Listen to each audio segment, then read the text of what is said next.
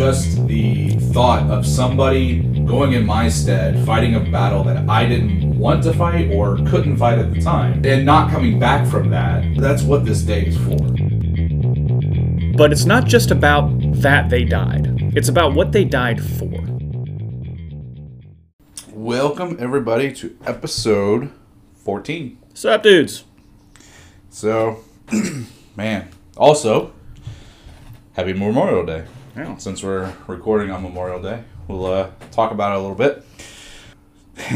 we'll give some news real quick to about the vice president. So, if you haven't heard, she had a tweet, really stupid one, involving Memorial Day. This, well, I don't. It's not a weekend because Memorial Day is always on a Monday. I don't know why they call it. I mean, I get a why they call weekend. it a weekend. Yeah. Well, no, it's not a long weekend because you can't say that anymore because now you're just. Well, so her tweet said, "Enjoy the long weekend," Yeah. with a candid photo of herself, which eh, underscores even more the self-centeredness of you know politicians in general, but especially, I mean, specifically her. Um, so, Max, what is Memorial Day? well, yeah. First off, let me just touch on that, uh, on that tweet. Um, yeah. Look, it's tone deaf. It's dumb. Yeah, Um, but in my opinion, it's not something to get outraged about. Um, a lot of people say, well, here, let me, let me put it this way. Uh, you started off by saying Happy Memorial Day.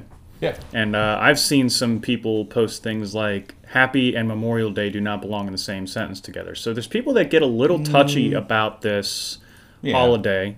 Uh, and understandably so, Sure. but I think it needs to be measured appropriately. So that's what gets me into wanting to talk about what Memorial Day is all about. I don't Yeah. think that uh, uh, VP Harris uh, deserves any more attention than this Right. as it relates to this holiday. So let's focus more on what we Yep. should be doing uh, Right. for Memorial Day, what what it's really about.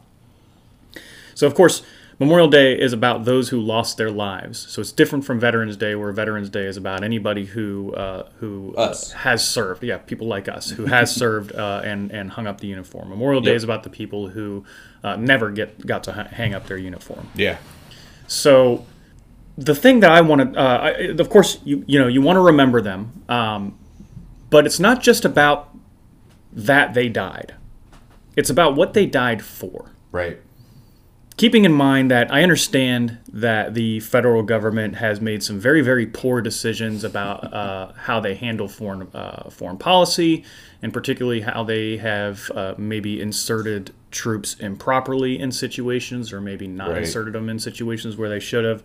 So separate the decisions of the government from the people who actually do the job yep, the people who actually do the job do it for uh, for the country. They do Yep. it for our uh, shared values, uh, the shared values that we seem to not share anymore, which is really getting frustrating. But yeah, um, but for for freedom, right, and the thing that frustrates me, just in general, uh, is that freedom. I remember freedom growing up was a very ambiguous term.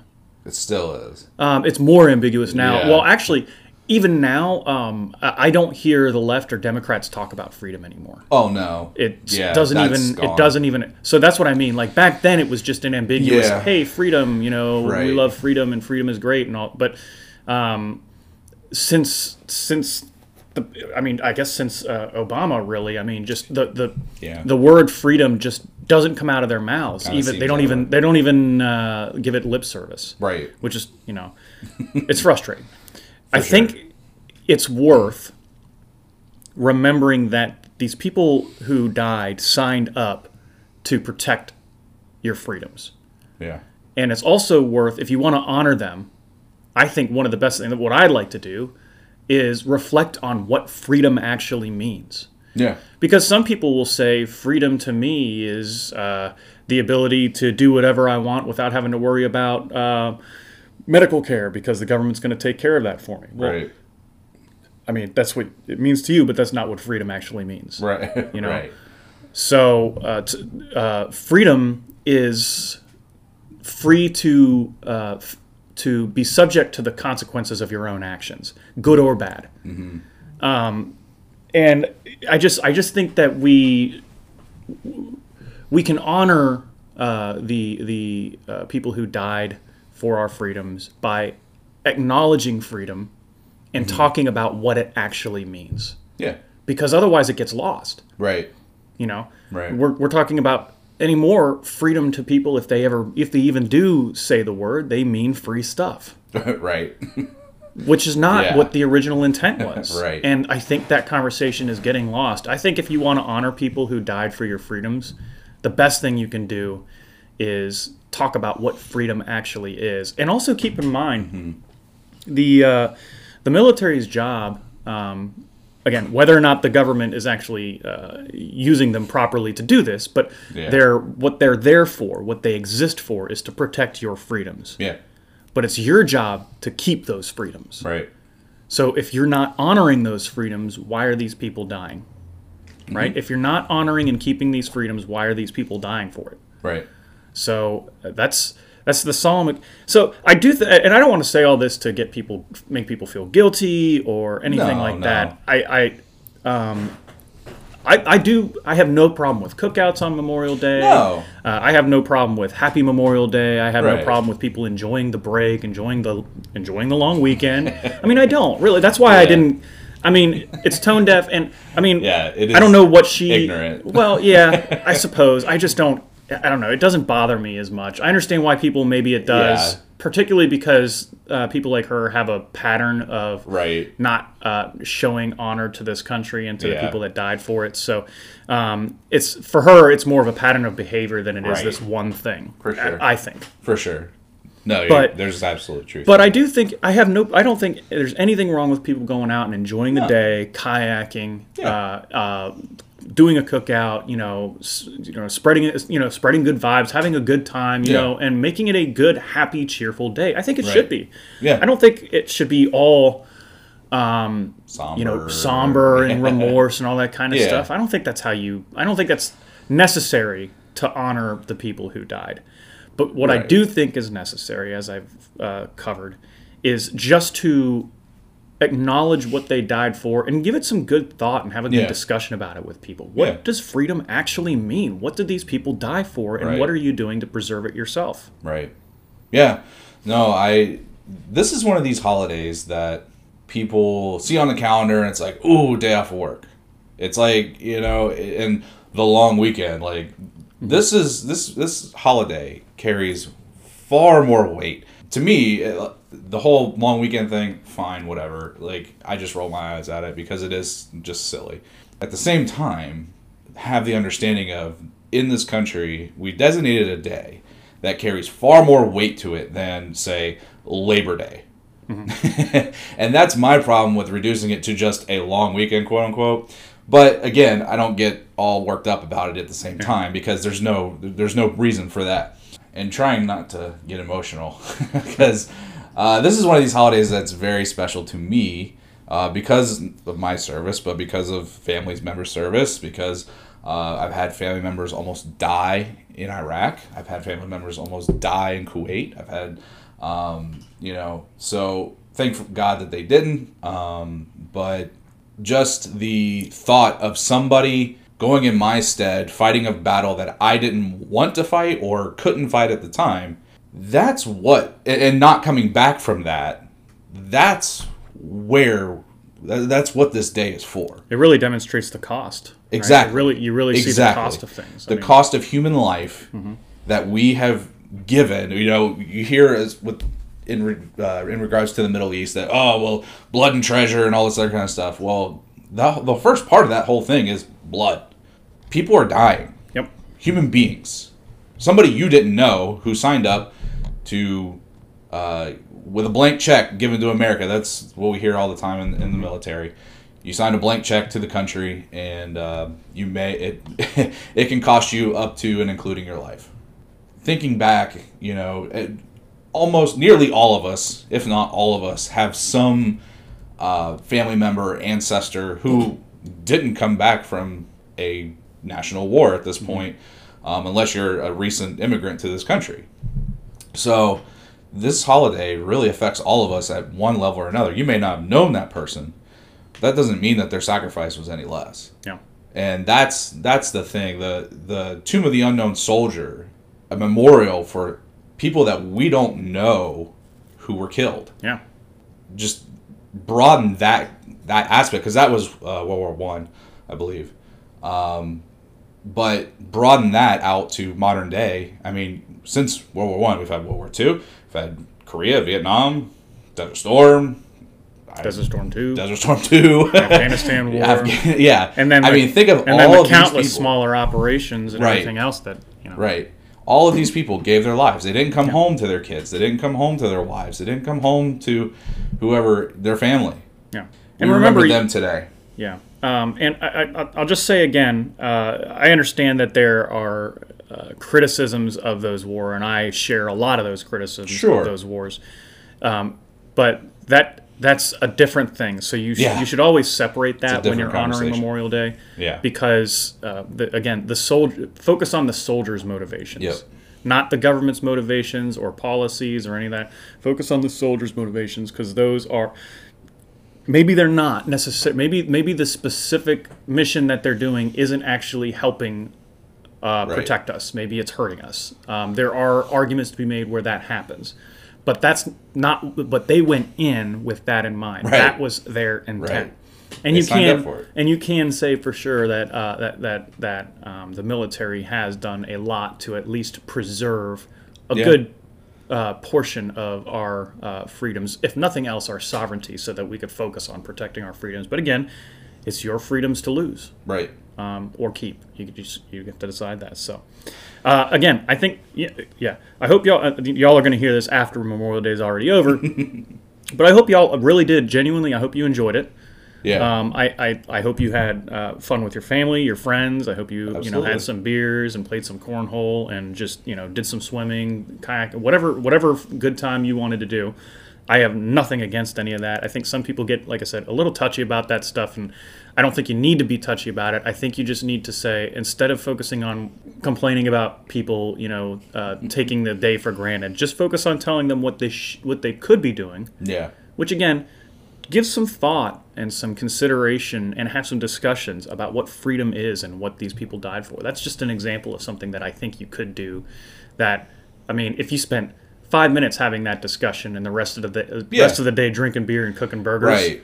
i mean you've done you know vastly more than most people i would Exactly. say so, so just when, when these holidays come around i mean yeah you missed it but you still have time just because because it's not memorial day doesn't mean you you know can't sit there and reflect yeah. on these things so Yeah. so consider those uh, whenever whenever these holidays come around consider what they're about um, and enjoy the and then enjoy the rest of the day there's nothing wrong with any of that Yeah. Absolutely. Fear not, dear listener. The path to enlightenment is before you. Leave the darkness behind. Open your eyes, grab your spears, and brush your teeth. For you will be led to the battlefield, armed with sharp minds and fresh breath. Stand by.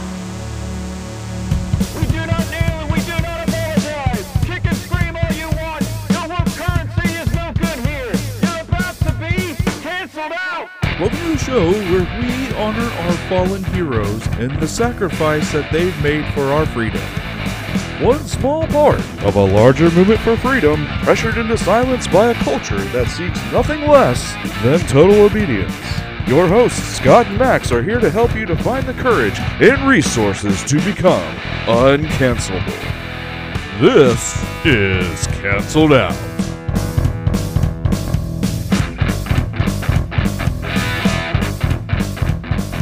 All right.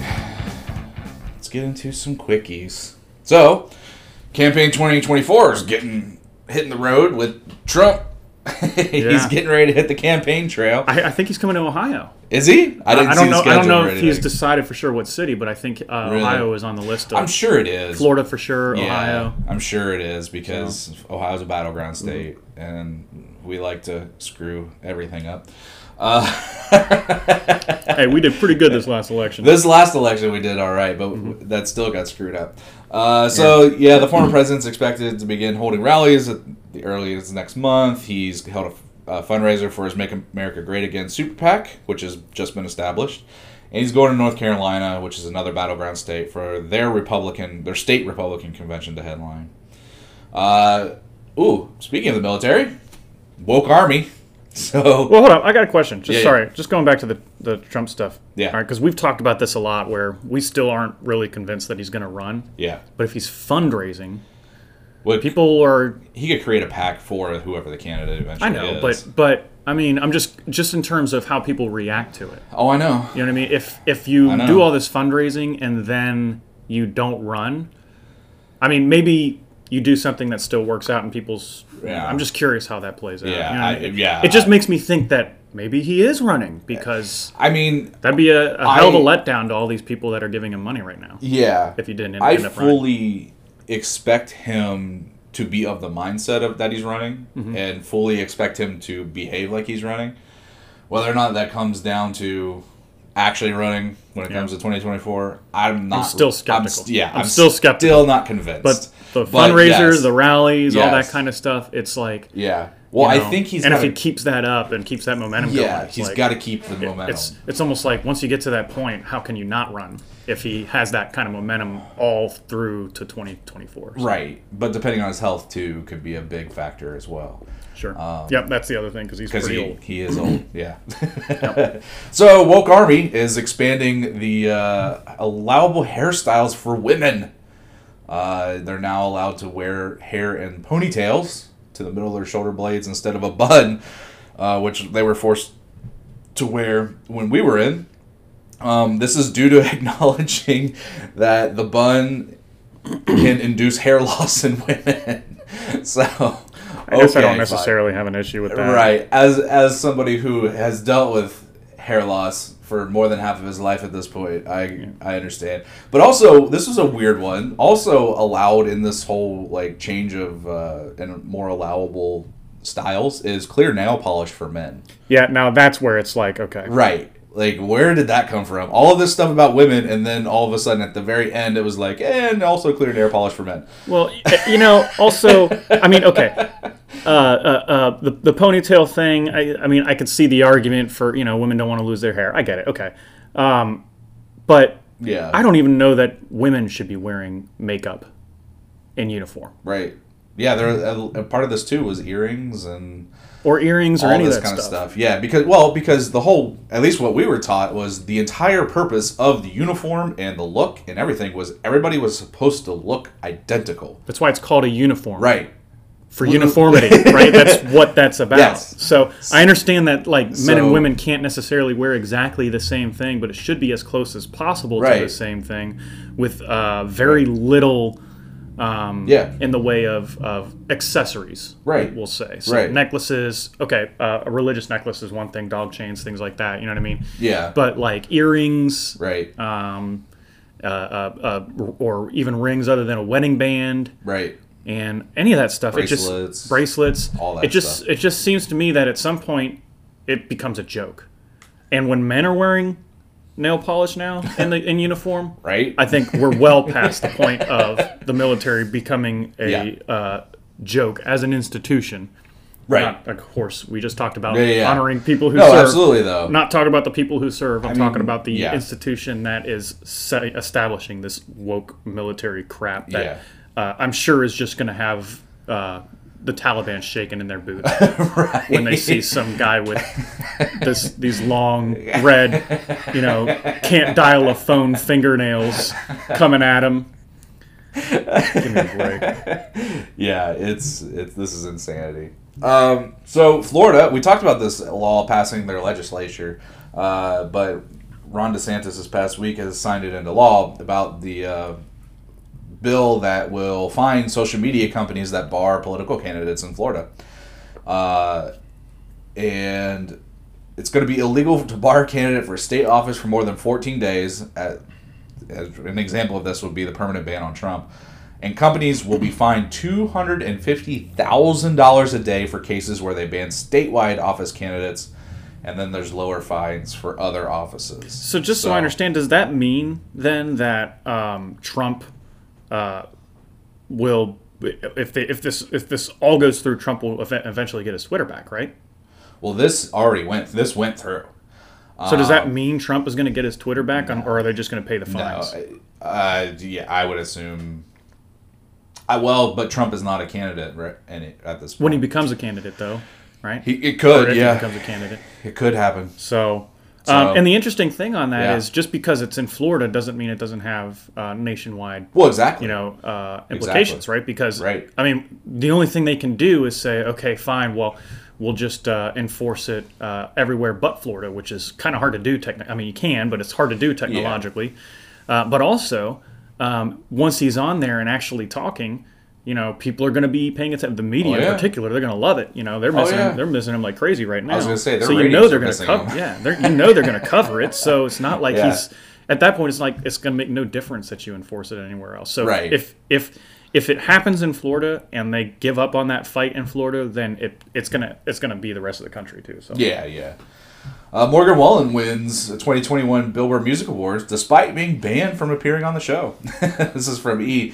He won three awards, and the three top awards really for uh, country music, uh, or at least the males in country music. But he won t- top country artist, which is a male Mm-hmm. and female category, top country male artist, which is a male only category, obviously, and the top country album awards. He was nominated for six, took home three, so not bad for you know your first time around at the uh, award shows. But he was barred by a neighbor. You, you might remember this story. He was barred by a neighbor leaking a video um, where he was drunk, coming home from a night out with buddies and whatever, using a racial slur. So I assume it was the ninja word. yes, it was.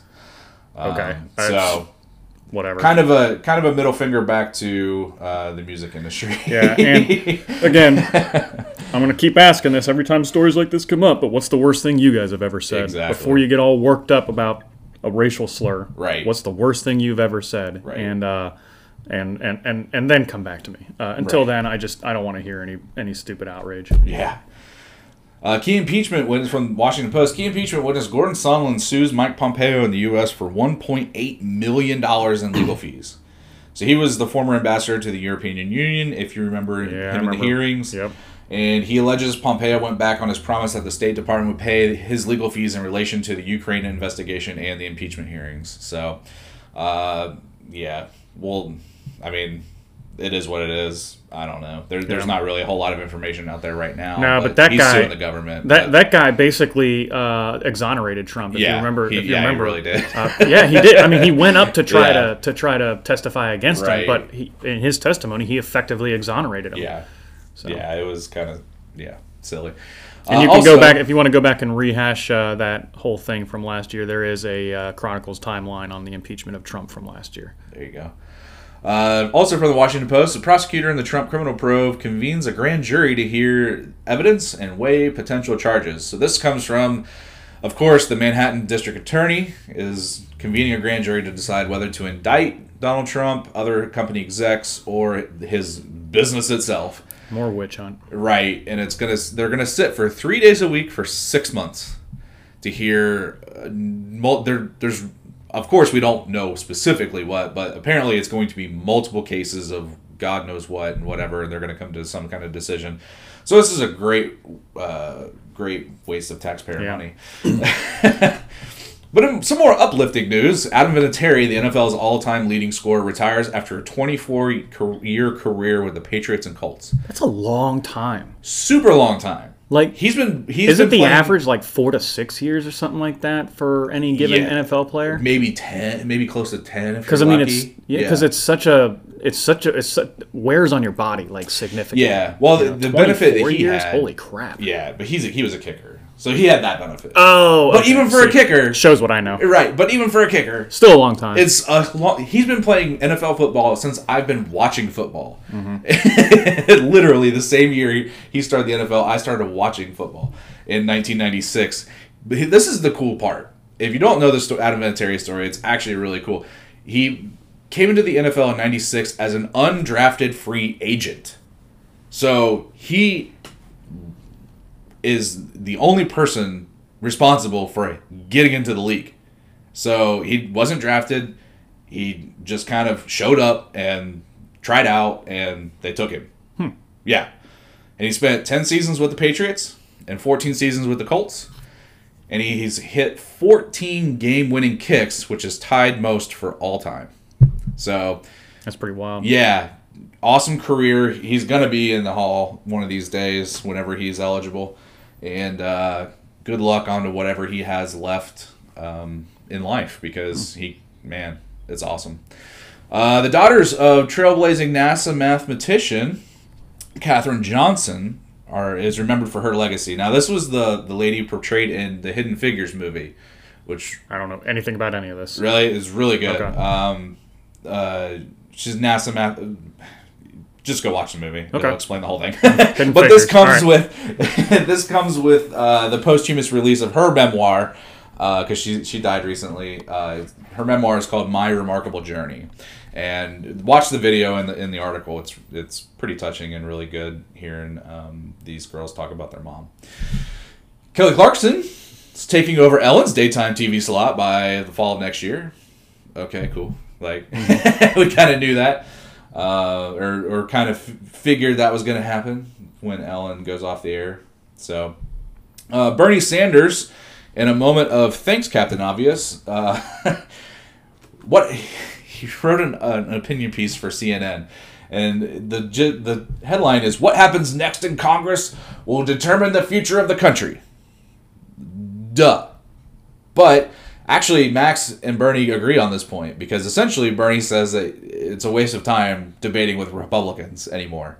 Uh, the Democrats just need to ram stuff through and whatever else. So apparently, the debate with the right is over. Well, for them. I mean, I did say that a You debate did. requires uh, a, mutual agreement on terms and Yeah. all that kind of stuff. Bernie Yeah. is saying exactly that there are no agreements on that. So, Right. Yeah, Bernie, you and I are on the same page here. the debate is over. Time for us to just do what needs to be done. yeah, We, Yeah. we don't need to we don't need to convince you of any of this stuff anymore. I'm done. I'm done. There's no need to. So, Right. Yep. Uh, from the Guardian, uh, an Australian court finds the government has a duty to protect young people from the climate crisis, from climate change. Mm-hmm. So this is another stroke of stupidity. Um, so eight teenagers and an eighty-plus-year-old nun brought a case to stop the expansion of a coal mine in New South Wales, arguing that the environment minister had a common law duty to protect younger people from climate change. Now you may ask, why in the world are we so are we worried about Australia? This kind of crap comes to our shores not long after you see this cropping up in other countries. You know, So- this reminds me just of the with the- power of propaganda too. Yeah, you know, by calling it a crisis. Because, like, here's the thing: whenever anybody says a crisis, most people look around and they're like, right, "What crisis? I mean, it's a nice day. right, It's a really nice day out. You know what I mean? and uh, the sun's out, and Right. you know, I mean, that's just Well- what you what you're actually. I'm now. People will say. I mean, of course, the the the alarmists will be like, "Oh no, but it's bad," and this, that, and the other thing, Right, right? right.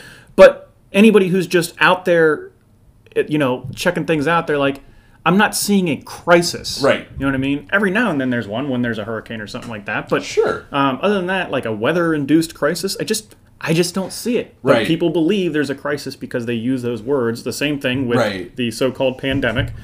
You know, Yeah. with the bubonic plague, it was clear there was a crisis. right, you didn't have to go very far to see the crisis right. at hand, right? I mean, yeah, you, you could trip over dead bodies. But the only way for people to be aware of a crisis uh, in this world is if people just use the word. That's the only Right. because otherwise they would have, have no clue. told, yeah. They would have no clue there was a crisis Yep. if it wasn't for somebody telling you there's a crisis. Right. But again, with the bubonic plague or with a hurricane or something like that, yeah, you, no one has to tell you. right. The power of propaganda. Obvious. The power of propaganda, people. Yeah, we're not living in the day after tomorrow. So Right. Oh, that was such a horrible movie. right. God, it was a bad movie.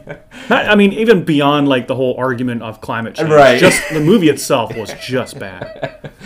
Uh, Texas is making the news again this week. Uh, their lawmakers passed the bill requiring the national anthem to be played by all sport, pro sports teams before the game. So, uh, so this was dubbed the Star Spangled Banner Protection Act, and it requires it requires government entities to enter a written agreement with professional sports teams affirming they will play the national anthem before games.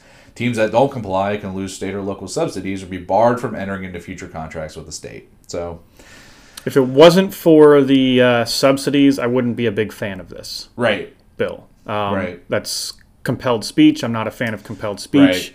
Um, but at the same time, if uh, if you're getting taxpayer dollars, I mean, maybe just get rid of the subsidies anyway. Like I don't. well, I don't need a sports team to have have my tax dollars anyway. right. Um, So I don't know. I don't know. I don't know exactly how to feel about this. Again, Yeah. if it wasn't for the subsidies, I'd be like, no, we cannot be passing bills compelling speech. Right. But, uh, you know, there's it, it wouldn't be an issue if we weren't subsidizing pro football teams. Anyway, so exactly. whatever. Uh, the, all Texas Republicans also finalized a major bill of quote unquote voting limits. Hmm. Such a bad thing. So here's the so the, this is from the New York Times. This bill will specifically target balloting methods used by the country or the county, which has Houston in it. Mm-hmm. And this is going to th- these are the terrible things that we're going to ban with this bill: drive-through voting, Good. 24 hour voting, absentee ballots being sent to all voters, mm-hmm. The ban- a ban using tents, garages, mobile units, or any temporary structure as a polling location. Uh, it's going to further limit who can vote absentee and add new ID requirements for voting by mail. All terrible things, according to the Democrats, that, that this is this bill is uh, limiting or banning completely. And then partisan poll they want to cheat so bad. right? But I want watch- to cheat. the partisan poll watchers are also going to be allowed more access and autonomy during the election and during their time when they're observing the election uh, or the counting and uh, everything taking place. Election officials, this is also a good one. Election officials can be more harshly punished if they make mistakes or break election codes and laws. So, all great things, and the bill is expected to be signed into law by Governor Greg Abbott. It was actually expected to be signed yesterday. I didn't follow up and see if it actually was, but we'll talk about that next week, I guess. Um, in a move that surprises nobody, a Virginia teacher is placed on leave after a speech disputing biological boy can be a girl and vice versa. So, a phys ed teacher in Virginia was made a speech to his school board saying that he wouldn't he would not affirm a biological girl can be a boy and vice versa. So he's following the science mm-hmm. when he says this. And then the school placed him on leave and offered no clear reason as to why the teacher was placed on leave, other than saying it was a quote unquote personal matter and they could offer quote unquote no further information.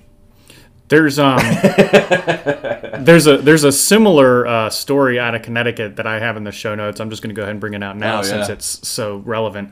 Uh, there was uh, the fastest uh, girl in Connecticut. Oh yeah. She wrote an op-ed for USA Today. Yeah. talking about how she's frustrated because she is seen as coming in second or third when she is in fact the fastest, Fastest, girl in the yeah. state, right? Um, and so she wrote this. uh, She wrote this whole piece for US uh, in the USA Today, uh, talking about all this. Right. And do you see what they did? No. They edited out all the parts where she was talking about males. Of course. Yeah, because you know these are transgenders, Yeah. right? Female to or male to female, to trans female. transgenders Yep. who uh, have a male body, Right. uh, male bone bone structure, male muscle, Muscle, mass, yeah. uh, all of that kind of stuff, and competing against somebody who doesn't naturally have that kind of, Right. and of course, winning. Right. So she's coming in second or third to transgenders, and it can and is effectively uh, no longer the fastest girl in the state according Right. to the records, right. which is unfair. Oh, for sure. And I think she has a right to talk about that uh, Yeah. and complain about it. And then the USA Today like edits out her words. Like that's not. It, this So seems like you could sue for that. Um, uh, these are my words, yeah. and you went and changed what I said. Maybe. Because I don't know, there may be some editorial freedom, quote unquote, given to the publication because That's- you're submitting it to them. It's as unethical as all get out. No It matter is definitely unethical for sure.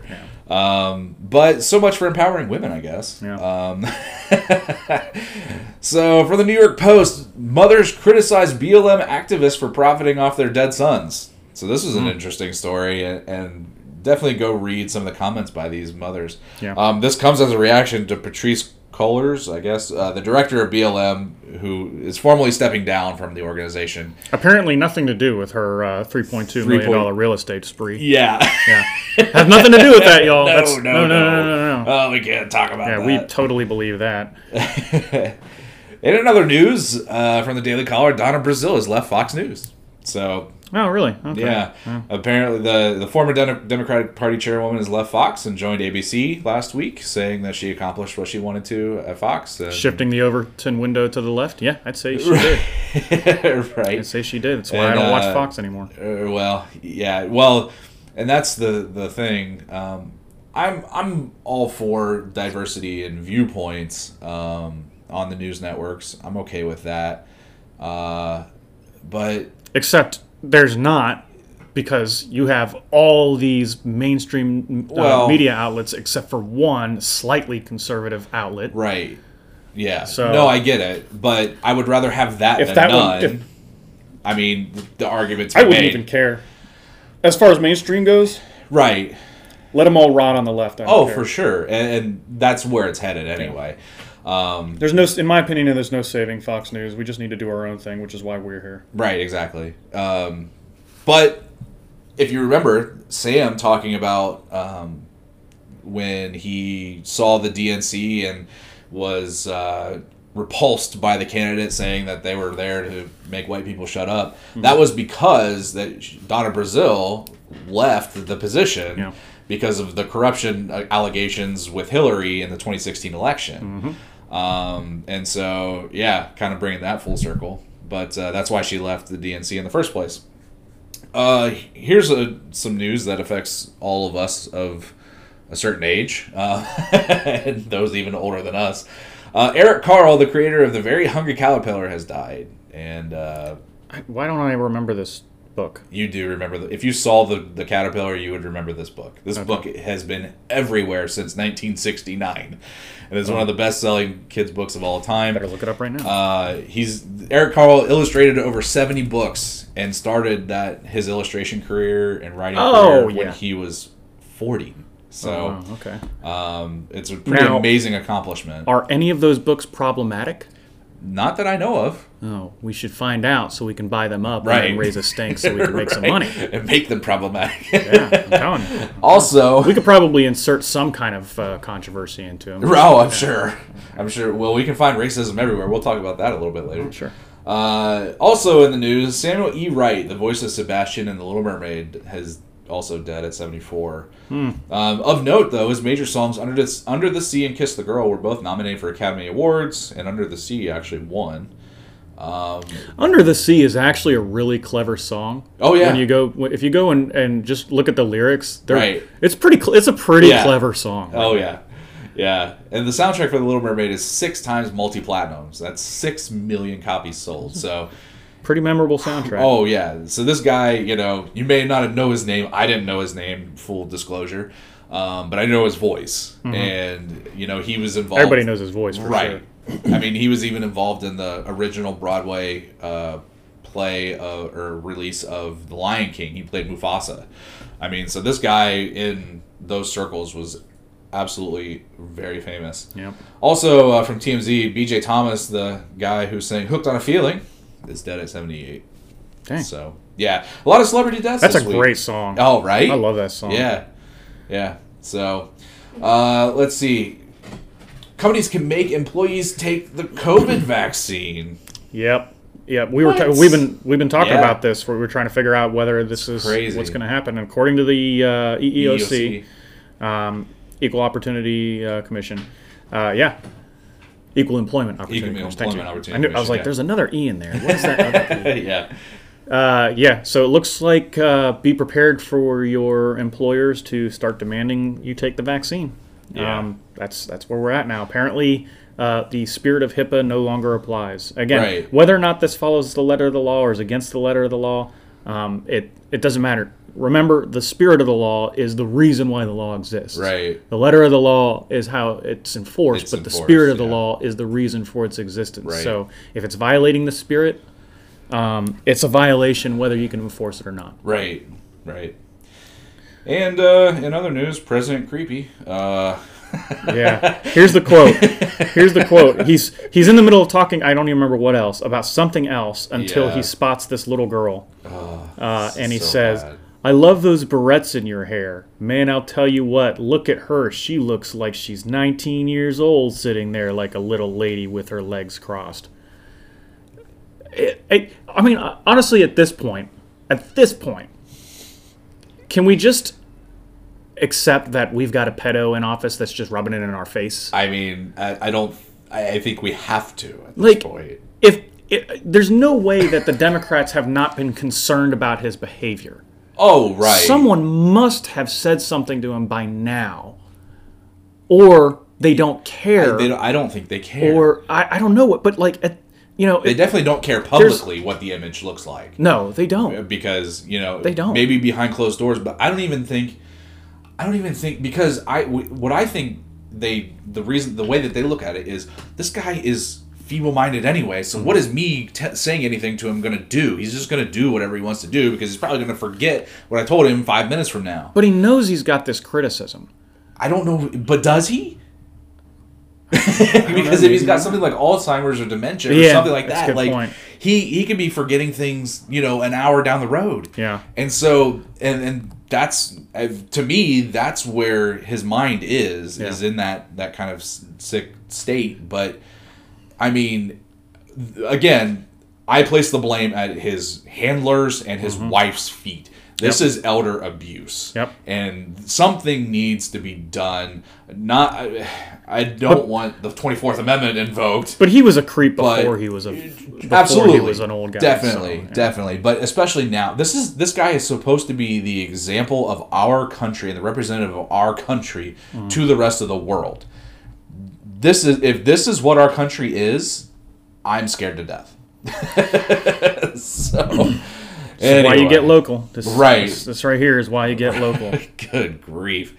Uh, Sheetz is uh, announcing that it's going to accept Bitcoin, Ethereum, Dogecoin for payments at its outlets, which is cool because Yeah. I really want to buy some of these sheets because I, I hear that they're yeah. pretty amazing. Uh, what is Bitcoin down to right now? Like last I saw, it was like 33. Like it's really uh, yeah, It's it's taken a significant it took a uh, hit. dive. And I'm, again, I, like I said before, I'm not worried about it. I'm actually No. glad it. Oh no, it went back up to 37. okay. Yeah. Um, Yeah, I haven't looked at it in a little Yeah, bit. uh, I, I look at it every day. I just I think yesterday it was like 33, but um, so it's been kind of bouncing around inside Yeah. the 30s uh, for the pretty much ever since uh, um, Elon. Elon Musk uh, decided they're no longer going to be accepting accepting Bitcoin. But um, I, we're going to keep following Bitcoin news because, Yeah. uh, and the reason why is because our goal, and we're going to talk more about this uh, uh, in the local episode. But our goal with this show is becoming uncancelable, and not Yeah. just for us, but for everybody. So we're going to talk about how uh, we're going to keep an eye on Bitcoin and on crypto, Crypto, because yeah. that plays into uh, a it plays into the strategy for how you become uncancelable. So Yeah. Oh, this interview was amazing. Yeah. Uh, Marc Lam- Marc Lamont Hill. Good night. If you don't know who he is, just go. Just go look at an interview. Any one of them. It doesn't even matter. Yeah. Uh, to a CRT critic, name something positive about being white. So this was a trap. Did you watch the interview? uh, no, I didn't. Oh my goodness. Yeah. This But, is, uh, this is so bad. But you know what, Marc? Uh, challenge accepted.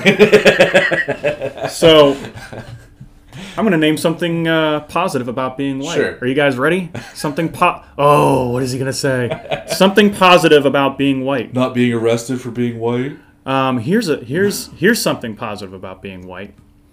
Um, when you are uh, doing a job and you're receiving credit for that job, you know that that credit has nothing to do with your skin color. It's true. That's a positive thing about being true. white, and it's not a very positive thing about being black. It has nothing to do with you being black. Right. Like your skin color doesn't create this. Right. It's the culture of how we say uh, of the of the of the uh, of of how we treat you know black people different from white people. So Right. yeah, you want to talk about a positive thing about being white? That's a positive thing about being white. Now, uh, Marc asked, so I'm just going to ask uh, anybody listening to see if they can come up with something positive about being white without Yeah. being uncomfortable with it. Because Right. it shouldn't be. There's nothing wrong, there's nothing there's wrong with talking wrong about with the positives of being white. You know what I mean? If there are any. Uh, and I think there are some for sure. You Yeah. know, uh, white people. That, I'll name another one. White people don't get sickle cell anemia. True. You know, so there are true. and uh, so we're being fair. There are positive things about being black too. Oh, for sure. Uh, but we should be able to say both without feeling uncomfortable. And I Right. have uh, zero discomfort with with the two things that I've mentioned being positive things about being white. Right. I challenge you guys to do the same thing, and so does Marc Lamont Hill. Uh, let's see. President Joe Biden's nominee David Chapman to lead the ATF says Chipman. Chipman, yeah, Chipman says he supports a ban of the popular AR-15 rifle. But he doesn't know how to define it. It- yeah, but he can't define it. So if, if you look at that exchange with him and Tom Cotton, he can't even define what an AR-15 or an assault rifle is. Remember uh, last year when Biden was in Detroit uh, talking to those auto workers, and one of them went up and said, Yeah. "Hey, you're trying to take our guns." He said, "No, I'm not. No, I'm not. No, I'm Yep. not." Okay, Come on, man. Here's another example of, jo- and and that was a, a heated argument that he got Oh, into yeah. with that guy. Yeah. Um, Yeah, and he, and he at him, called him, yeah, he cussed at him, called him a liar, and all this stuff. And he Yeah. got too close to him. The guy's like, "Whoa!" And he's pointing in his face and stuff. He's like, "That's not cool." Right. So he was. The, Biden got aggressive with this guy. Yeah. And uh, He doesn't like to be challenged on his on his gun policies. no, no, he really doesn't. noticed. He really doesn't. You know, That and this hi- and his advice for people is to just get a shotgun and shoot it. in the Right. You remember that? Yeah. It's like, uh, Joe, that's illegal. You can't do that. So, um, of course, he's coming for your guns. Yeah. Are we, are, I'm, I'm, I'm, again, I'm done with the debate. They say it outright, and then you, Well- and then leftists come along and say, or Democrats come along and say, no one's coming for your guns. Right. Yeah, they are. Right. He's trying to appoint somebody who wants to ban my gun. Well, right, and not only that, he wants to appoint Beto over uh, another part that of government that's coming for your guns. Mm-hmm. Look at Joe Biden's history from day one in Congress. Essentially, he was against having guns and the, the Second Amendment as it's written. So he has a long history of this. This is a surprise to nobody who's known him for any length of time. So It, yeah, I, it reminds me too that It's there was there, sad. there was actually a um, uh, I got into a debate with somebody about whether or not they're coming to take our guns years ago, and I said I said yes they are. They're trying to ban the AR-15. They're like yeah, but they're going to do a buyback. Okay, but what if I don't want to? right. Well, then somebody will probably come to your house and arrest you. I'm like, yeah, that's coming to take my guns. right. By definition. and uh, yeah, I'm, and, and he he tried so hard to play these semantics, and it's like this isn't even good faith anymore. yeah. You wonder why I say the debate with the left is over. Right. Yeah. Uh, let's see. So gunshots reported at George Floyd Square. a person arrives at the hospital minutes later. It's just it's it's it's. I guess it's appropriate, right. really, when you think about it. it's very poetic. Yeah, I mean, if it happened like on MLK Boulevard or something like that, then I'd be like, well, that's a shame. You know what I Right. mean? And and it's a shame anyway. But Yeah. but it would. I'd be like, man, that's that. That's not where that belongs. That kind of thing belongs, you know, anywhere but uh, uh, in a place where we honor somebody who really did something for our, Right. uh, for our culture, for our society, and whatever else.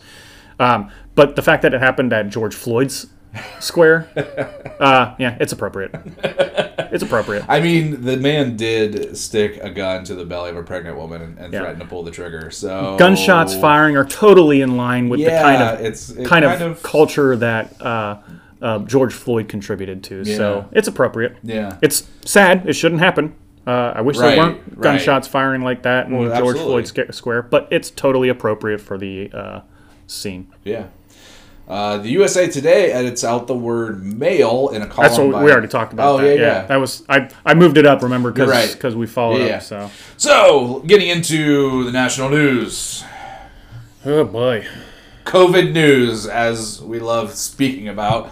I cannot wait until we don't have to cover this crap anymore. Cause I don't think that's ever going to come.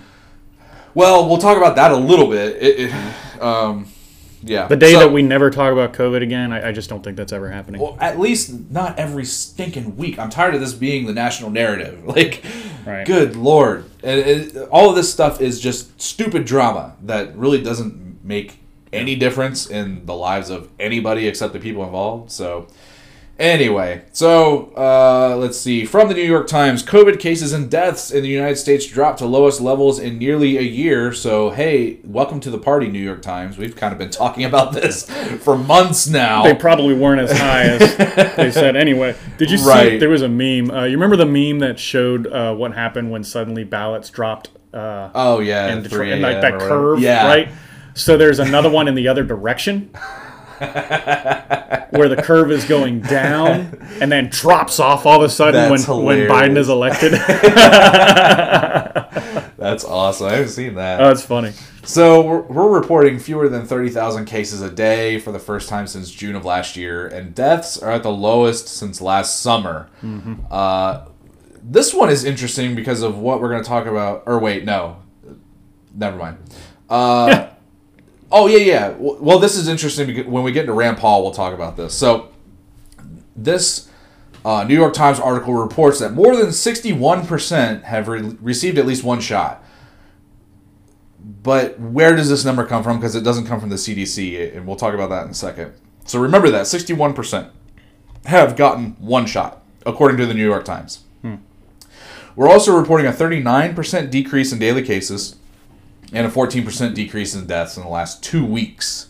So this is drastically dropping off. This is this speaks to the effectiveness of the vaccines and whatever else, and the fact that you know the people who were the sick who were going to get sick from this thing have gotten vaccines, have gotten vaccinated, or have gotten the sickness and overcome it, and we're just not getting sick anymore. Mm-hmm.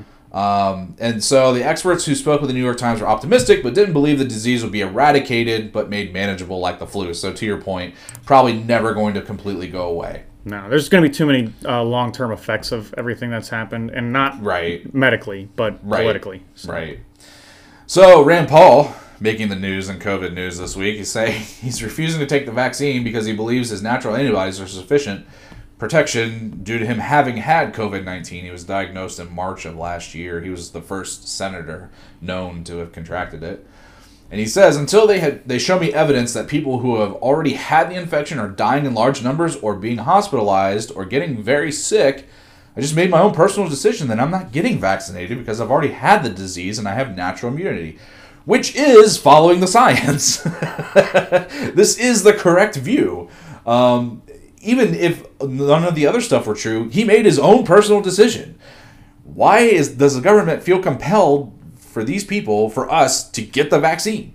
Why do they have to feel? Why do they feel compelled to use money as bribes and things like this to get us the vaccine? Because everybody should be able to make their own decision.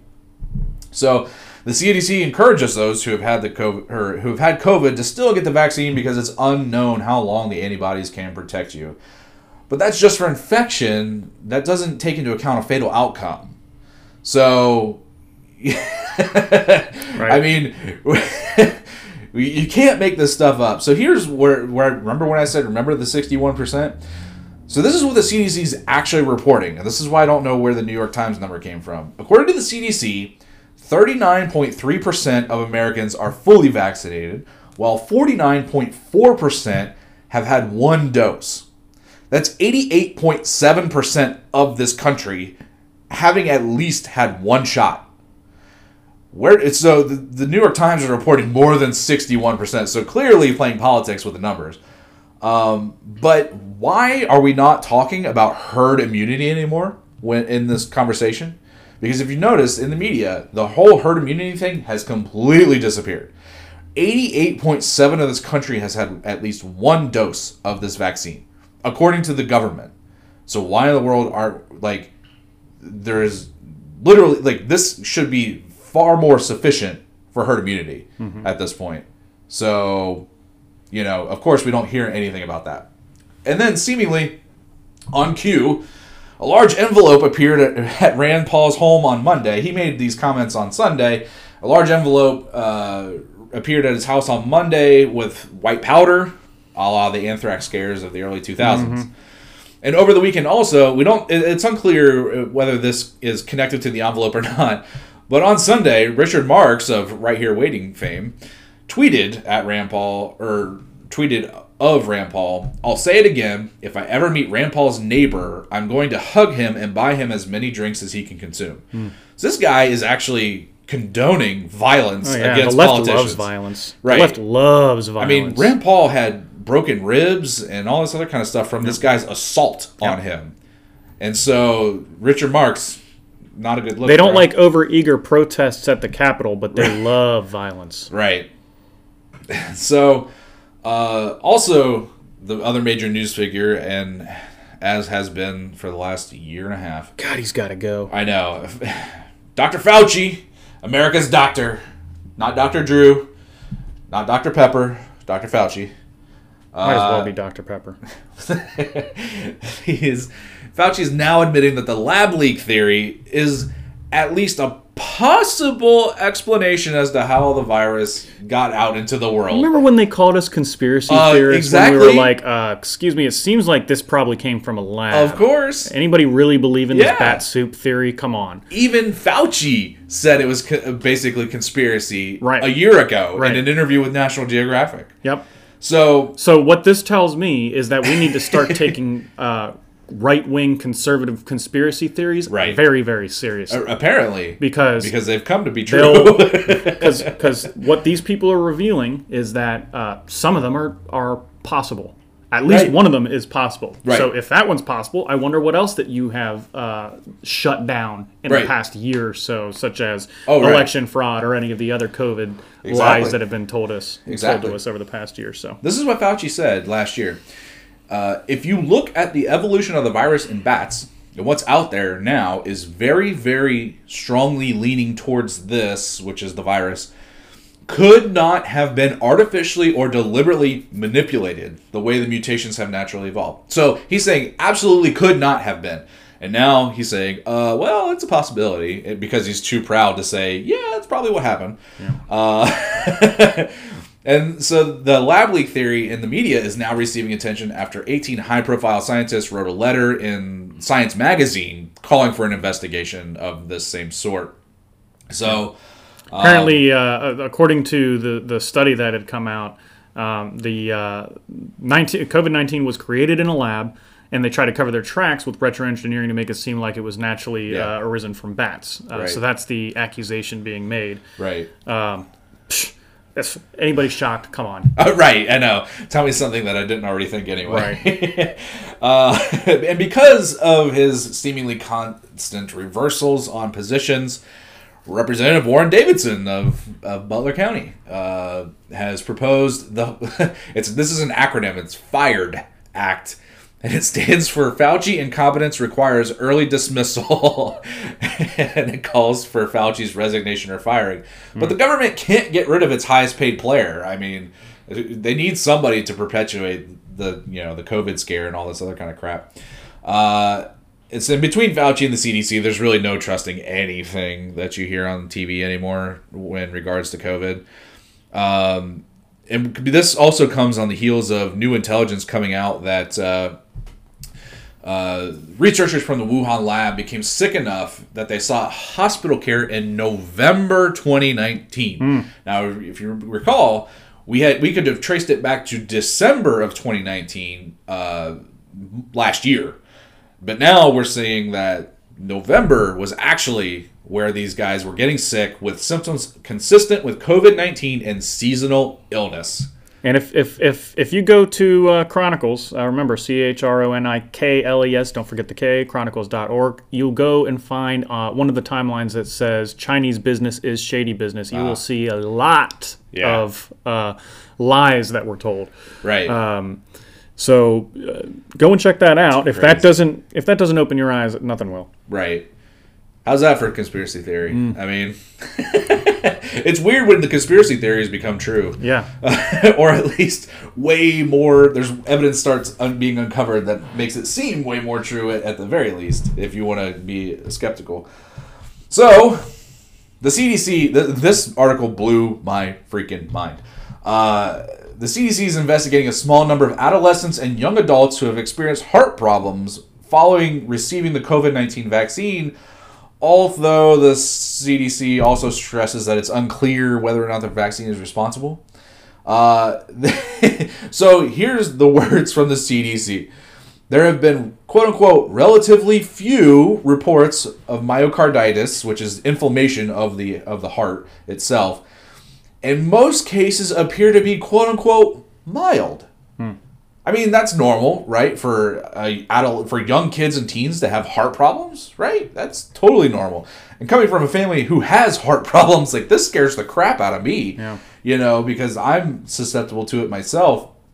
So again, you know, this is this is crazy that we're talking about kids who are having heart issues being a relatively few in number and mild cases. Like this should not be happening. Uh, and this is the actual vaccine that is causing this. Apparently, is the mRNA vaccine by Pfizer and Moderna. are potentially here's ones. here's something worth asking for for for those of you who maybe like me are just just don't under, understand a lot of the technicalities as it relates to vaccines and all that kind of stuff. I think a question just worth asking yeah. uh, based off of the pattern of behavior that we know of with the government, with the CDC, with all of these people. yep. Let's just say they did discover that there was something wrong with these vaccines. Yeah. I'm not suggesting there is. I don't know. I don't know anything about anything about this Yeah, yeah. stuff, um, other than I'm suspicious and Right. that. But let's just say they discovered that there is a serious problem or might be a serious problem. Right. How do you think they would handle that? Would they Right. come right out and say, "Oh, hey guys, let's put a stop to everything real quick before you get any more vaccinations. We may have come across a very serious problem. If you've gotten the vaccine, come and talk to us. We need to take a look at." You know what I mean? Well, they already did that would be- once. that would be. What do you mean? They stopped it uh, a couple of weeks ago. We talked about, um, or about a month ago, Mm-hmm. when those people were having uh, blood clotting issues. They stopped. No, yeah, I understand that. I understand that, but but that was the that was the Johnson and Johnson but that was also. the that was Johnson and Johnson doing it, yeah. right? No, that was the government stopping Johnson and Johnson from Oh. distributing and, and administering. Yeah. right. Well, maybe I stand corrected there, but. Uh, But, I don't know. yeah, I just I no, think it- I think my overall point. point is is I, I've seen them. Li- I mean, maybe that's Yes. maybe maybe we can expect them to uh, tell the truth sometimes, but when it doesn't work out in their favor to tell the truth, what can you expect somebody like Exactly. CDC to do? I think that's really the question to ask. Well, as it relates to these. Again, two- that's not to say that you should not. No one should ever take the vaccine. I'm not in a position to tell anybody that stuff. Um, but uh, as far as understanding the motives of these people, Right. I think I think you have to ask the question and Oh, be very sure. suspicious. For sure. Well, and two, um, that kind of you you kind of wonder will they ever actually truthfully make a connection to the virus or the vaccine even if it did exist in the pub at least in the public square? So you know yeah it's one of those things. Uh, the symptoms uh, talking about this the symptoms are more common in males typically occur after the second dose and show up about four days after the vaccination. So if you have kids who have gotten this i mean we talked uh, the other week that the pfizer vaccine which is one of the ones potentially causing this issue was approved for those as young as 12 years old so if you've had your kids get the vaccine and they've experienced some issues, maybe be a little bit more sensitive to that kind of stuff and watching out for them. Uh, D- also, DHS Secretary Alejandro Mayorkas put his foot in his mouth, uh, or maybe said the quiet part out loud, potentially, uh, when he said that the U.S. is taking a very close look at the possibility of vaccine passports for international travel. Uh, the DHS spokesperson later said that they're backtracked. There's no such thing in the U.S. And uh, some of the European Union, Asian governments are already in the process of developing these vaccine passports to quote unquote help kickstart international travel. All right, last section of, of COVID news so we can finally move on from this. Uh, for today. for the day. Yeah. Um, Idaho is a freaking train wreck right now. so this story is actually really funny. Uh, Idaho Governor Brad Little repealed an executive order banning mask mandates across the state just 24 hours after the lieutenant governor had issued it while the governor was out of town. so the lieutenant governor was acting as temporary governor, uh, and she issued the mask mandate statewide Huh. and he repealed that a day later when he came back. So Governor Little uh, slammed her name. It's Leslie, I think McGeachin. I don't know how to pronounce her last name, but uh, he slammed his lieutenant governor issuing the executive order as an irresponsible, self-serving political stunt that subverted the decisions of local officials and the people of Ohio or Idaho, rather, uh, the people of Idaho. Governor Little has repeatedly declined to issue statewide mask mandate, even amid the worst of the COVID 19 death toll in Idaho. However, he has long argued that individual cities, counties, and school districts should make decisions on face coverings they feel best for, for their own communities, which is the right choice, mm-hmm. honestly. Don't get the federal or state government involved in things that they shouldn't be involved in. Let the people make their own decisions.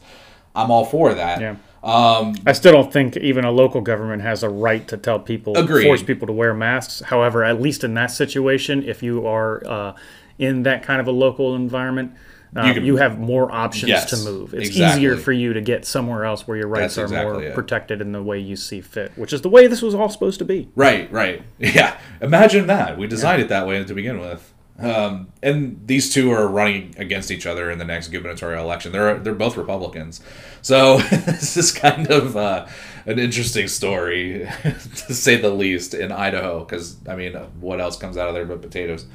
Um, here's another interesting one: a Florida concert promoter is getting creative with new ways to encourage his community to get vaccinated. At an upcoming punk rock concert, he'll be charging $18 for tickets to people who are vaccinated and $1,000 to those who aren't. So, I guess I'm just not going to the concert then. right, I was going to say, I don't really believe that this is the world. Even if I was vaccinated, like I'm not rewarding that. crap. Right. Like, this is not the world's most intelligent business move. I'm just going to throw that out there. um, but. And on top of that, if someone were to buy the thousand dollar ticket, they'd be treated. It's general admission. They'd be treated just like everybody else, nothing special. Um, but they would be treated just like everybody else, except for the ticket price. Yeah. so you know, it's not really discrimination, you know, or whatever else. Um, and so far, not a single ticket's been sold. And the individual's vaccine record card will have to be shown in order to prove uh, uh, the uh, that they've been vaccinated. So, yeah. Uh, once again, young adults attending these shows are not the population segment that has been shown to be the transfer of the disease. This is just more manipulation tactics by people. And so, also in stupid COVID news, um, a Tennessee woman was arrested this week after authorities say she drove her SUV through a COVID 19 vaccination tent, nearly hitting several people while yelling no vaccine from the car. Um, 36 year old woman was charged with seven felony accounts of reckless endangerment and released on $21,000 bond. Yeah, So- just proves that our side has assholes too. Right, exactly. And that, that was my point with even Yeah. talking about the story was I understand that you may be against this stuff, but why are you don't don't claim my side in this like because you're just not is- doing us any favors. It You're just, is being what it idiot. is. I mean, Yeah. yeah, you're you're gonna get that. There's there's there's you know there's almost no avoiding it. Right. So, moving on to the other big story of the last two weeks, the January 6th Commission. Uh, in a move that surprised absolutely nobody, uh, Senator Mitt Romney is the first GOP senator that he would vote to say that he would vote for the January 6th Commission bill if it were if it were up for vote. Uh, he, he wasn't asked how the, he would vote on the final passage of the House bill uh, because it would, it would only need a simple majority. But he did say that he would, uh, if Chuck Schumer brought it to a vote on the Senate floor, that he's going to vote for it.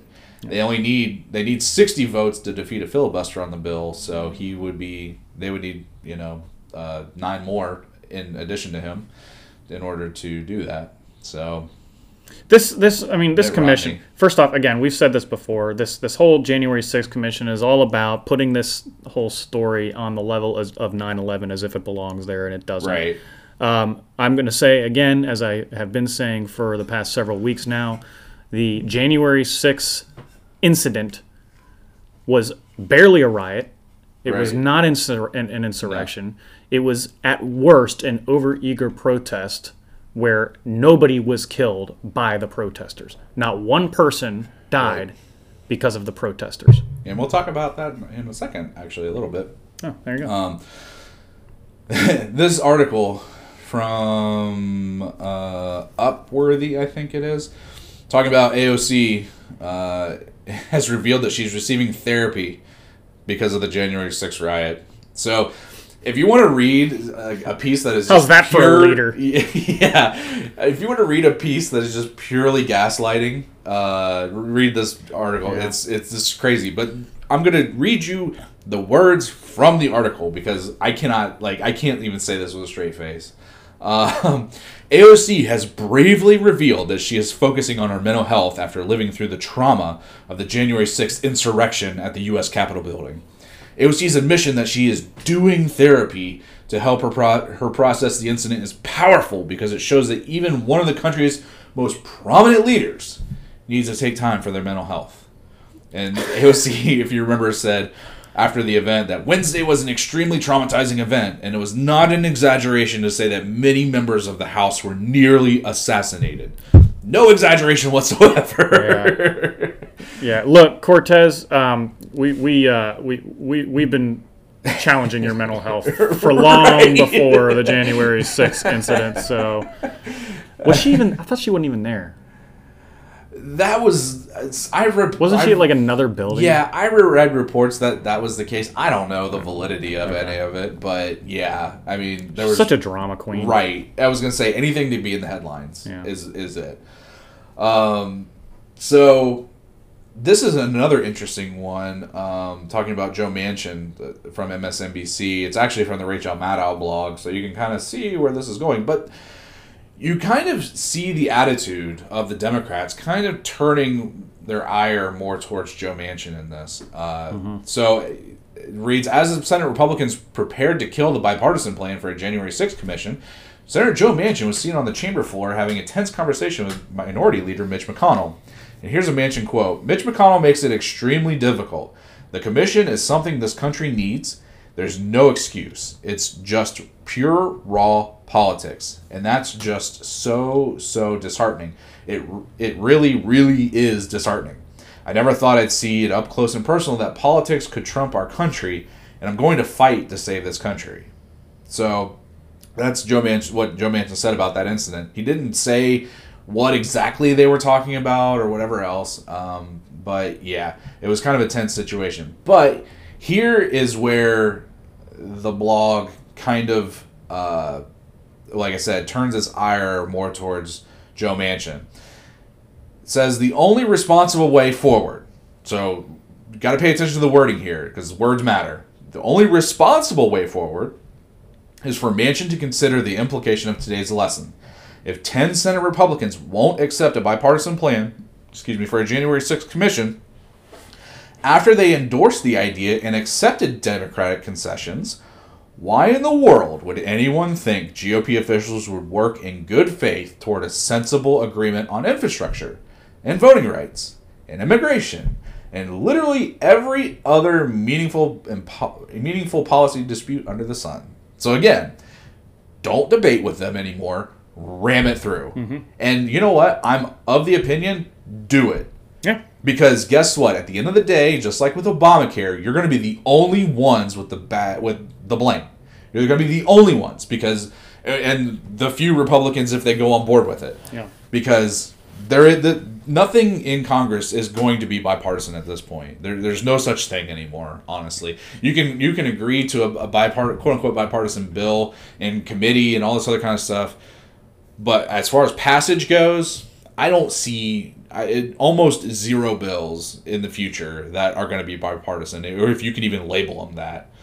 Um, so yeah, so Well, and, and I, I- I'll, I'll say just I mean I feel like I keep reiterating this point, but the the reason not to vote for this commission yeah, is because voting for the commission acknowledges that the incident on January 6th was something that it wasn't. right, And that's why uh, it shouldn't pass. That's why it shouldn't have passed. I'm why I'm glad it I'm glad it didn't because it's it's it's it's acknowledging that and that Right. so in that sense, uh, Manchin is right. It is raw politics on the Yeah. part of the Democrats and the RINOs, Right. Because it's all about forcing the rest of the Republicans to stand up and either say, "Yeah, we're going to acknowledge that this was an insurrection," right, or not, which is effectively what that vote looks like to anybody. yeah, So yeah, you're right, Manchin. It is politics on y'all's part. right, right. And Senate Republicans blocked the bill creating com- the commission on you know the January sixth Good. attack. Six Republicans, however, voted to advance the bill, and this involves some of our local politicians, or a local politician. Uh, Senators Bill Cassidy, Susan Collins, Lisa Murkowski, Rob Portman, Mitt Romney, and Ben Sasse all voted to advance the bill. I can't wait for Portman to go. So He's yeah, go. I've lost all but I've lost basically all respect for Rob Portman at He's this point he's horrible. All just but horrible. all five like five of these six all but portman voted to convict president Yeah. trump on the impeachment charge so it's not a surprise with the other five but portman switched sides Um, and then Senator Pat Toomey wasn't present for the vote due to a family commitment, but said in a statement that he would have also supported advancing the measure as well. So that would have been seven. They needed 10. It still wouldn't have passed. But the fact that these Republicans are jumping ship on the rest of the party kind of is worrisome because, you know, what other issues are you going to jump ship on? It, you know, because there's always a margin before they ever, ever bring up a vote. They always have the discussions behind the scenes and everything else of, of who we have and who we don't have and who we can flip. And so, you know, them being at six votes, that's more than half of what they need. Mm-hmm. It wouldn't be too hard to get the other four or five, you know, that they would like to have on other issues. So it's kind of concerning. Um, and then the last segment of uh, the January 6th stuff, this is quote unquote victim appeals to the GOP uh, from the mother and partner of Brian Sicknick. Now, quote unquote victim because he died, but he there is no evidence to suggest that he died as a cause as it is related to the January 6th In fact, all evidence to the contrary. Right, right. Um, but you would never know that if you listen to the words of his mother, which is why you need to read the article too, um, because she flat out says that he was he died protecting the people inside the Capitol, which is absolutely not true. Yeah, I'm sorry for your Um, loss, but yes. just because you're going through uh, Right. a traumatic situation doesn't mean you get to lie like this. And it's Right. just a lie, and, and, and we have we have to push back against it. I'm sorry Right. that Yeah, you're in this no. position, but you're putting us in a position to have to push back against your lie. Uh, don't want to have to do that, but uh, Yeah, you decided to insert yourself into It- this discussion. Yeah, exactly. Uh, because we know Sicknick suffered two strokes and died of natural causes a day after he the riot, quote unquote. Uh, the district District of Columbia's chief medical examiner ruled last month that you know it was natural causes. So Yep. uh, his mother said in a statement that this, and this kind of shows you where his mom is on this. Again, I understand the grief associated with and the pain associated with having to be put in this situation, but at the same time, you are responsible, and I, I personally will hold you responsible for the things that you say, especially in public. If you're going to say them in the public square, I'm going to hold you accountable to them, Yep. just like I would expect anybody to do the same to me. I'm going to be as sensitive as I can, but you can't just lie like that and Um, expect that we're going to not say something and react. And, Exactly. Uh, I know that means that uh, there's a target on us for that kind of thing, or a target Sure. on our side for, for, for reacting to that, which is exactly the point. That's why they prop up Right. uh, people like this, people like the uh, uh, uh, mothers of uh, supposed victims of uh, police, brutality, and all that kind of stuff. Yeah. it's for that reason is Yep. is is to push politics and push an agenda, and this is push. This whole commission is about pushing an agenda. Yep. And I'm, I'm not, we're not we're simply not going to listen to it and, and not react and Yeah. not challenge it. Right, exactly. Um, and his mom said in a statement that her son and his fellow police officers, quote, fought for hours and hours against those animals. So, again, words matter. Mm-hmm. Against the animals who are trying to take over the Capitol building. And No, they our, weren't. And, right, and our democracy No, as weren't. we know it. Not having a January 6th commission to look into exactly what occurred is a slap in the faces of all the officers who did their jobs that day. Because of what they did, the people in the building were able to go home that evening and be with their families. Brian and many others ended up in the hospital. I suggest that all congressmen and senators who are against this bill visit my son's grave in Arlington National Cemetery, and while there, think about what their hurtful decisions would will do to those officers who will be there for them going forward. I've seen nothing to suggest that uh, if they had gotten to any politicians while the protesters were in there, that they were going to do anything to them. Right. They might have stood there and yelled at them Right. and protested and done, you know. Right. But I've seen nothing to suggest. I've, I mean, Well, the the implication is made when uh, several of them have the zip cuffs and whatever else. But again, you could have that stuff. There's there's a difference in possessing something like that and then using something like that. Hmm. So just because you possess it doesn't mean you're actually going to use it. It's you know, you can make the argument, well, you know, you wouldn't have brought it if you didn't intend to use it. Okay, fine, but now we're getting into mind reading and all this other kind of stuff and the intentions of the individual, which is Yeah. a- also, which one of them are BLM or Antifa? well, exactly. we already we already know some of them were. Exactly. so, I mean, yeah, I, I get that you are in pain and that you are grieving, but uh, maybe the best decision would be to stay out of the public square with this. You might just be too close to the Mm-hmm. issue at hand when uh, when you talk about this. That would be my recommendation, but who am I, right? Yep. Uh, and then the other major story of the week, the Israel Hamas conflict. Uh, so on Fox News, uh, Mark Regev, Regev, I don't know. Uh, he's an advisor to the Isra- Israeli Prime Minister Bibi Netanyahu. Said, ultimately in the operation, we gave Hamas a heavy blow. We dismantled a large part of their terrorist military machine. We took out part of their leadership. We hit com- their command and control. Hopefully, they will think twice, even three times, before they strike at Israel again. So this is um, Fox interviewing him with, uh, after the ceasefire, and him kind of recounting the military operation over there and the success that Israel had in all of that. Um, but then he goes and he starts attacking Israel's critics, which, namely in this country, have been the quote unquote squad uh, Rashida Tlaib, AOC, and Ilhan Omar. Um, and so he suggested that Israel's res- or the critics suggested that Israel's response was not proportional to the terrorist threat. So apparently now we need equity in war. Um, Yeah. which I mean, read a book about war. There, none of this ever exists, um, and so uh, this is uh, Regev's quote, or what he said about Hamas. He said they were firing thousands of rockets on our civilian population. They were trying to murder our people in their homes. We were defending ourselves. They were firing out of schools. They were firing out of built up areas. They were firing out of homes, out of mosques, even out of playgrounds. And we talked about this last week that this is what Hamas does. Well, and that brings up a question. Uh, those critics who are suggesting that it wasn't a proportional response to Hamas's uh, uh, fire, uh, firing of missiles on their. Are, are you suggesting that this is a lie?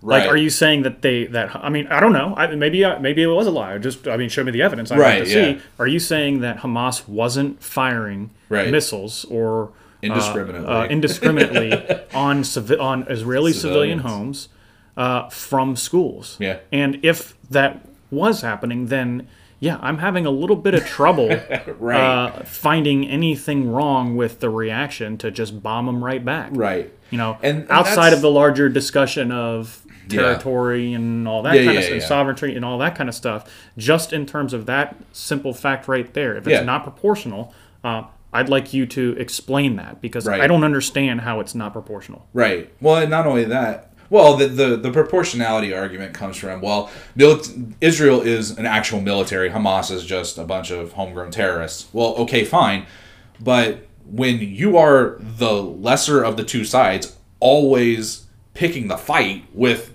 the military mm-hmm. on the other side, I really don't have that much sympathy for you because you picked the fight. This is like the bully picking a fight with the kid that's going to punch him back in the nose, or the the kid who, in his spare time, is going to is well versed in Brazilian jiu jitsu. The bully doesn't know it, and then that kid just comes in and takes the bully out.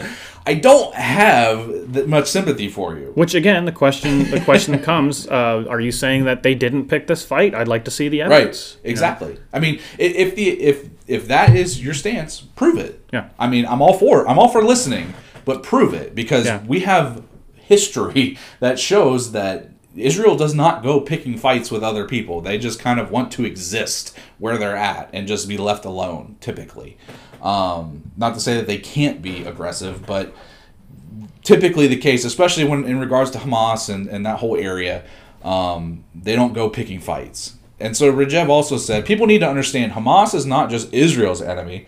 Hamas is the enemy of everyone who wants to see peace and reconciliation in our part of the world. They are a brutal jihadist terrorist group. No one should make excuses for them um, in regards to all these things. So eh, this is just a, an ongoing saga of conflict in the Middle East for the past what seventy years or so. oh no, this has been going on for thousands. Of well, years. I, yeah, I understand that, but since the beginning of But- Israel's, uh, But yeah, it's, I mean, is what I yeah, as a modern nation, uh, yeah, for like the last seventy years, Israel's and I cannot fathom the argument that Israel is not allowed to defend itself. That that is the most absurd argument to me, and that's mm-hmm. basically what the proportionality argument is saying is. Well, they're allowed to fire rockets because you're an you're an industrialized nation. You're you know de facto government. Well, okay, fine, but that those people still have a right to defend themselves. like the, the argument's lost on the people that make that argument. Reality's lost on the people that make the proportionality argument. So, anyway, that wraps up national news for the week. That was a lot. yeah, it was. Good lord. Yeah, my jaw's tired. Yeah, I bet. I was just letting you run that one because I'm like, I don't know. I've, I've, I've got a lot to go over today on, on the local stuff as it is. You know, last thing I need is If you enjoyed this episode, don't forget to subscribe. If you want to help spread the word, please give us a five star review and tell your friends to subscribe too. We're available on Apple Podcasts, Spotify, Google Podcasts, Anchor, and every other major podcast platform, including YouTube. Thanks for listening. Be sure to come back tomorrow for our local news segment. Follow us on Facebook and Instagram. If you'd like to be a part of the show, reach out to us at canceledOutPodcast at gmail.com. Cancelled Out is produced, directed, edited, and mixed by Scott and Max. All sourcing information can be found on our show notes at chronikles.org or in the link in the episode description on our site, cancelledout.com. Cancelled Out is a Scott and Max production, copyright 2021.